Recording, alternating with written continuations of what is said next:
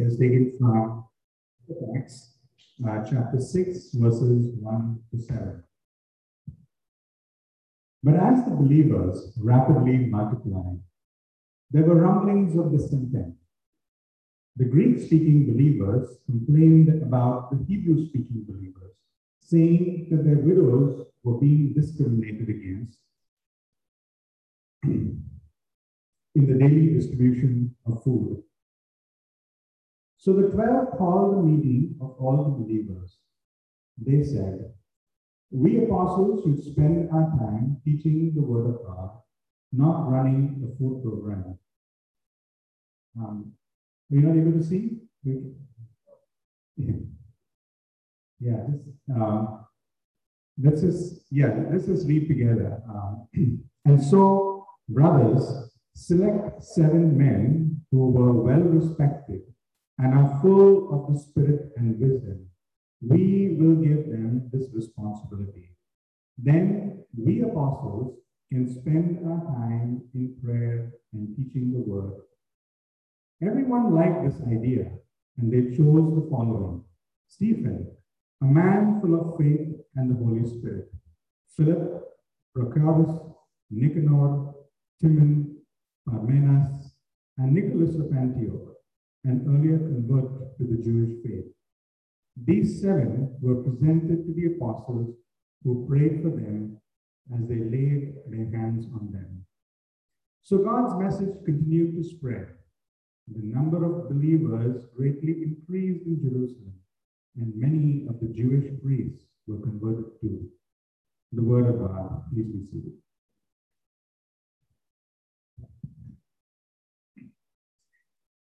Our loving Heavenly Father, Lord, we thank you for your word. We pray that we pray today that as we meditate upon your word, that it would enrich our lives, that you would um, strengthen us and feed us and direct us through it. And to that end, O Lord, may the words of my mouth and the meditations of each one of our hearts be acceptable and pleasing to you, our rock and redeemer. So today we are going to look at one of the problems that arose in the early church um, and how the apostles went about solving it. Our passage is the start of um, Acts chapter 6, right? As you know, and the scholars who um, study the um, early church history and do the chronological research tell us that where we are today is about five years from the start of the church, five years from the day of Pentecost. So the church at this time has been intensely growing, growing extremely fast. And, uh, and as it's been growing, it's actually crossing over to new ethnic groups. In this case, the ethnic group that was coming into the church were the Greek speaking believers who were originally Jewish. They were Jews who grew up in other parts of the world, the, um, the Jewish diaspora, and therefore they actually had other mother tongues. But these Jews had returned to live in Jerusalem at this present time. We also know that this community had many widows um, among it. How so? Well, one of the things that um, we also know that the diaspora of Jews um, did in those days is that when they reached retirement age, they came to Jerusalem to live out their twilight years. And one of the things that God um, has arranged is that men usually die sooner than women. It was true then, it's even true today, right? We know this happens for a reason today because people have done the research to figure out why do women always live longer than men. I mean, in general, of course, there are exceptions to that. One of the one of the things that they found out is that women actually have better immune systems than men do, and maybe God designed that so that women can handle the challenges and stress of childbirth, right? Um, but because they were a Greek speaking uh, community of Jewish retirees, there were a lot of widows, therefore, in that group, and they were all Greek speaking. Now, in those days, the 401k and the social security plans were not invented yet. And so the only way these people actually uh, were able to survive was because the church took care of them. In those days, the Jewish uh, system had two kinds of programs. One was called the kappa, and this was a weekly dole of money that was given um, to the resident needy, the people who um, had needs and they were long-term residents. And then, uh, and this amount was equivalent to 14 meals. So, um, so they could survive for a week with two meals a day. And this was handed out to them by going to their home every Friday. There was a second program that the church would run called the uh, Tamhuri.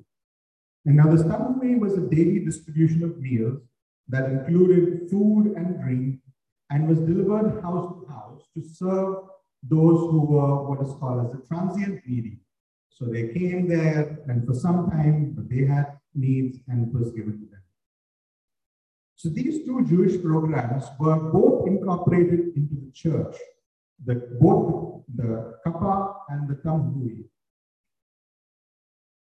But here's where things got challenging, right? You see, when you serve the needy, you also have to have a pretty good system where you have to keep track of where the needy are, right? Who are the needy and where they live? You also want to make sure that there's no fraud in the system. And so that the resources that you have are going to the right people, right? In this case, the needy were Greek speaking, and the leadership was Aramaic speaking. So when you don't speak the language, how do you have a grasp of where the resident and the transient needy are, right? This is a challenge. Only inside, insiders usually have a real handle on details like this. It's, it's kind of like if we started a food distribution program um, to take care of the needy in the Hispanic and the Congolese speaking community, right? Now, surely, if we were the only ones running this program, there will be a lot of people who really needed the help that did not get the help because we really could not figure out where the real needs were in the community, right? So in those days, because the 12 apostles were in charge of all the programs in the church, um, and they, when they, all the, all the programs, and because of the language issues that I, uh, I talked about, they were Aramaic speaking um, or Hebrew people. The Hebrew people's needs got met because they knew where the needs were. But many of the Greek speaking people, their needs were not being met. Now, this skewed distribution was not the intent of the leadership. I mean, we have to be clear about that, right? They did not want or intend to be partial. But the system was had a flaw in it, and therefore it was not functioning the way it needed to function. So when you step back, um, you can clearly see that the apostles then were spending a lot of time managing a food program that they were not in a position to manage, right? At the same time, all the time and effort and energy they spent into managing this food program was time that they were taking away from being the first-hand witnesses to Jesus that only they could do, right? Now, this was clearly not ideal. So, what did they do when this problem came to their attention? You see, they suggested that some elders be selected from among the insiders who were well respected, full of the Spirit, and able to manage the program well. They presented this idea to the church. The idea was extremely well received, and the congregation helped to implement the solution. what they did is they selected seven people, all of whom Greek speaking. How do we know that? It's by the names. We, the names are given to tell us that they were Greek speaking people. The apostles then laid their hands on them, blessed them, and empowered them to take over the program. And they went on to focus on their unique apostle responsibilities. When you look at the big picture, you see that there was a problem in the community that emerged because of the rapid growth that had taken place in the church. The problem was brought to the attention of the, the apostles. The, the apostles then acknowledged the problem. They suggested a solution. The community accepted this, the suggestion and implemented it. And because these steps were taken, the original problem of the Greek speaking widows being left out was solved. And the church continued to grow and expand as the apostles continued to witness to Jesus and involve more and more people in the leadership of the church. Now, before we go on, there's one more dynamic that I want to explore. You see, we have to also ask the question, um, you know, the apostles were fantastic at solving the problem that was brought to their attention. But how did this problem arise in the first place? In other words, the, the apostles were so focused on their calling to be witnesses. So, how did they get sucked into spending so much time doing something that they should not have been doing in the first place? Let's rewind the tape of the history of the church to go back to the point of Pentecost. At that time, the apostles were focused on teaching about Jesus powerfully, spending a lot of time in prayer and doing amazing miracles. As a result, more and more people believed, the church grew. Now, as the church grew, the needs of the congregation grew. Now, we also know that the church growth usually happens in PIPC populations. One of the P's in PIPC, um, it's an acronym that we use a lot in the church. Um, it stands for the poor, the international, the prisoner, and the sick. So one of those P's is the poor, right? The widows at the time were the poor people. And they had no source of income or support, and they needed someone to provide them the food. So the church then started a food ministry. With the food ministry, you have to cook the food, you have to distribute it, you have to distribute money where you cannot actually distribute food. And so you have to know where the needs are. And the leaders are people who ask those questions, right? They find out what needs to be done. And then their first instinct is to jump in and do it. So initially, they went to five houses to distribute food, and then they went to 10 houses. Initially, the people that were being served were all Aramaic speaking, and so they, they, they did it well. They knew how to do it. And when somebody had a need, the message got passed around till it reached the ears of the leadership, and the leadership made sure that they were put on the list, they were verified, and their needs were taken care of.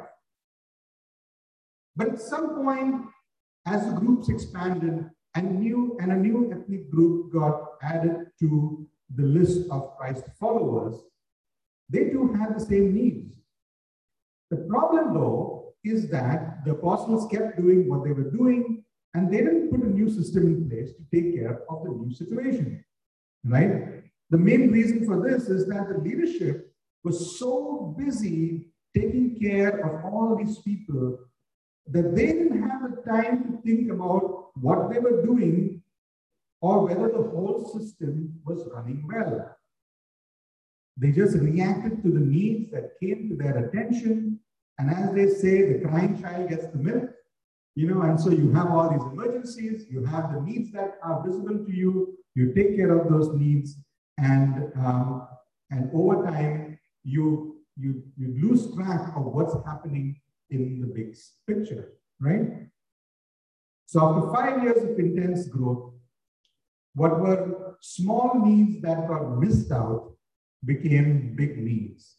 These growing pains emerged, and the systems to take care of the needs had completely changed. But this story has a happy ending.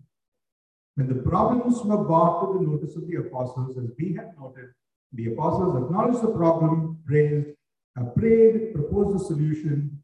The congregation then um, uh, picked up seven insiders who met the criteria that the apostles had laid down. They were given the authority to, to run the program. And finally, the 12 apostles then went back to preaching the good news and being the most important first-hand witnesses to Jesus Christ in the history of the church.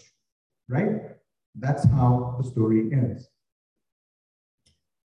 Now, the critical question for us is what lessons can we learn from this situation?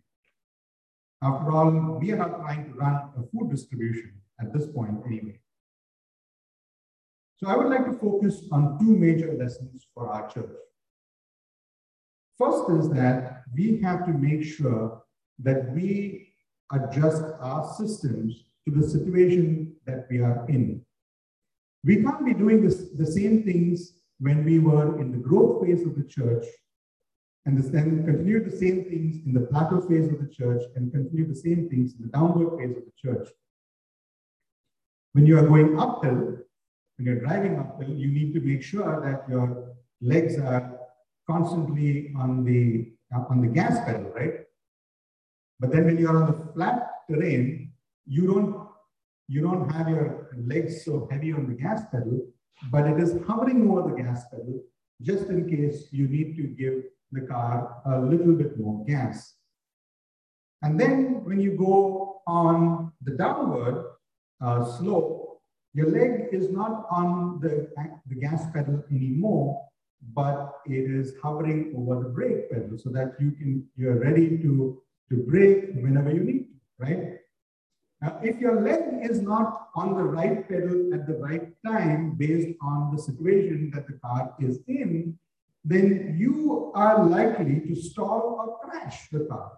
And that's not what you want, right?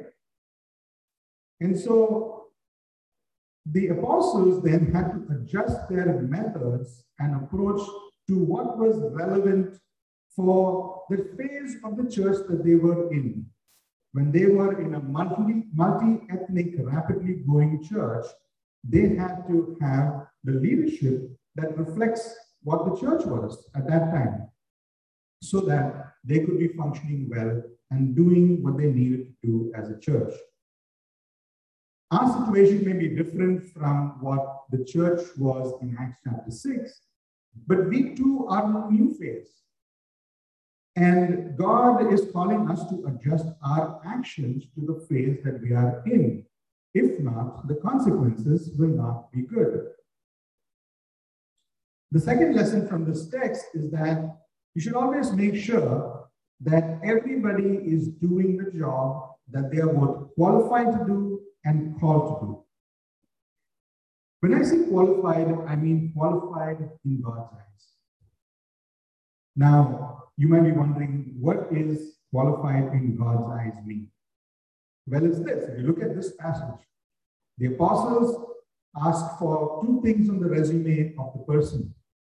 This person, uh, the, the, candidates chosen, had to be people who are, were well respected by all, which means a person who had a good track record of using God's wisdom to, con to conduct their lives.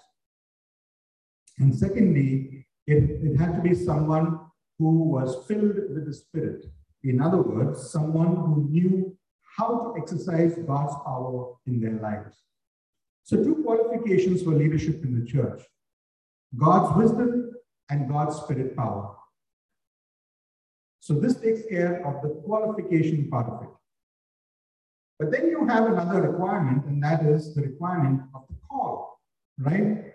The call on an individual is what God has put in your heart to do. What are you passionate about? This is best understood by looking at the examples, right? The apostles were called to witness and to preach.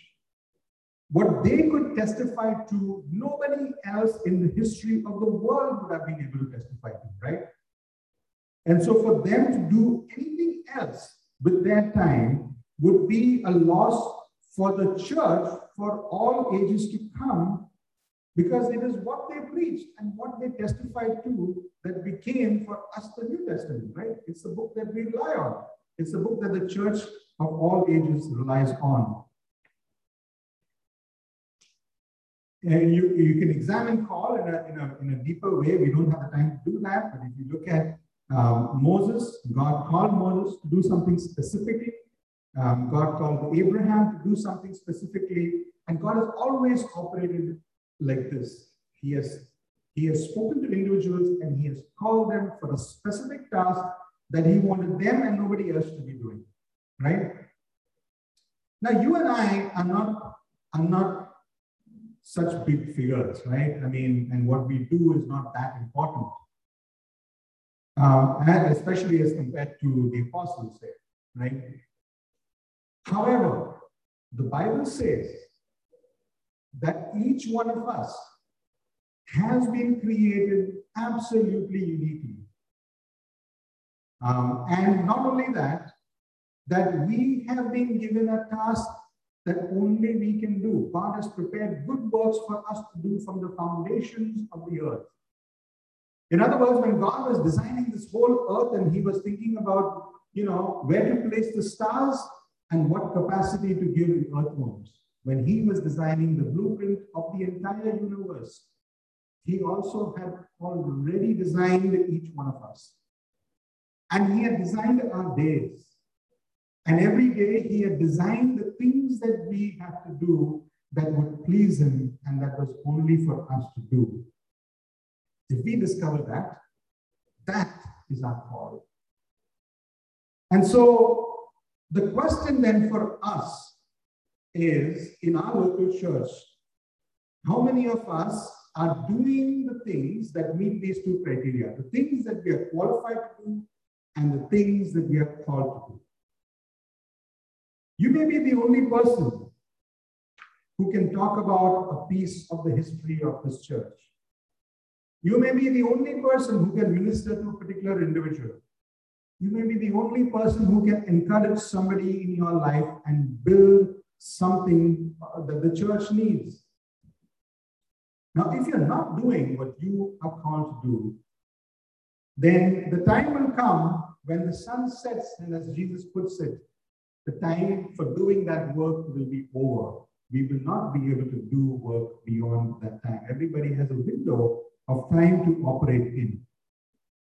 And then if we don't do what we needed to do, then that will be left undone for all of history. So it is really important that God's servants are functioning in their call. And to make that happen, we have to be like the apostles finding people who are qualified to delegate the tasks or to contract it to someone. Now you might ask the question, what if there is nobody to do something? What if there is nobody to delegate or there's no money to contract the task for? Well, if God then has not called others to fill the task that we think needs to be done or provided the resources for the contract that needs to be given out, then maybe God doesn't want that task to be done. Maybe it's time to let go of that task. Because the church was never supposed to be a place that would be a burden for anybody. Just like the Sabbath was created for our rest. It was never created to burden us with new rules to follow, right? The church was never created to be a burden. Jesus said, My yoke is easy and my burden is light. When the church becomes a burden, there is something wrong there, and Jesus is not in it. Because that's not Jesus' church. And if Jesus is not in it, then it's definitely time to let go. On the other hand, the church is supposed to be the body of Christ where one person is the eyes and the other person is the nose and, the, and another person is the hands and another is the feet.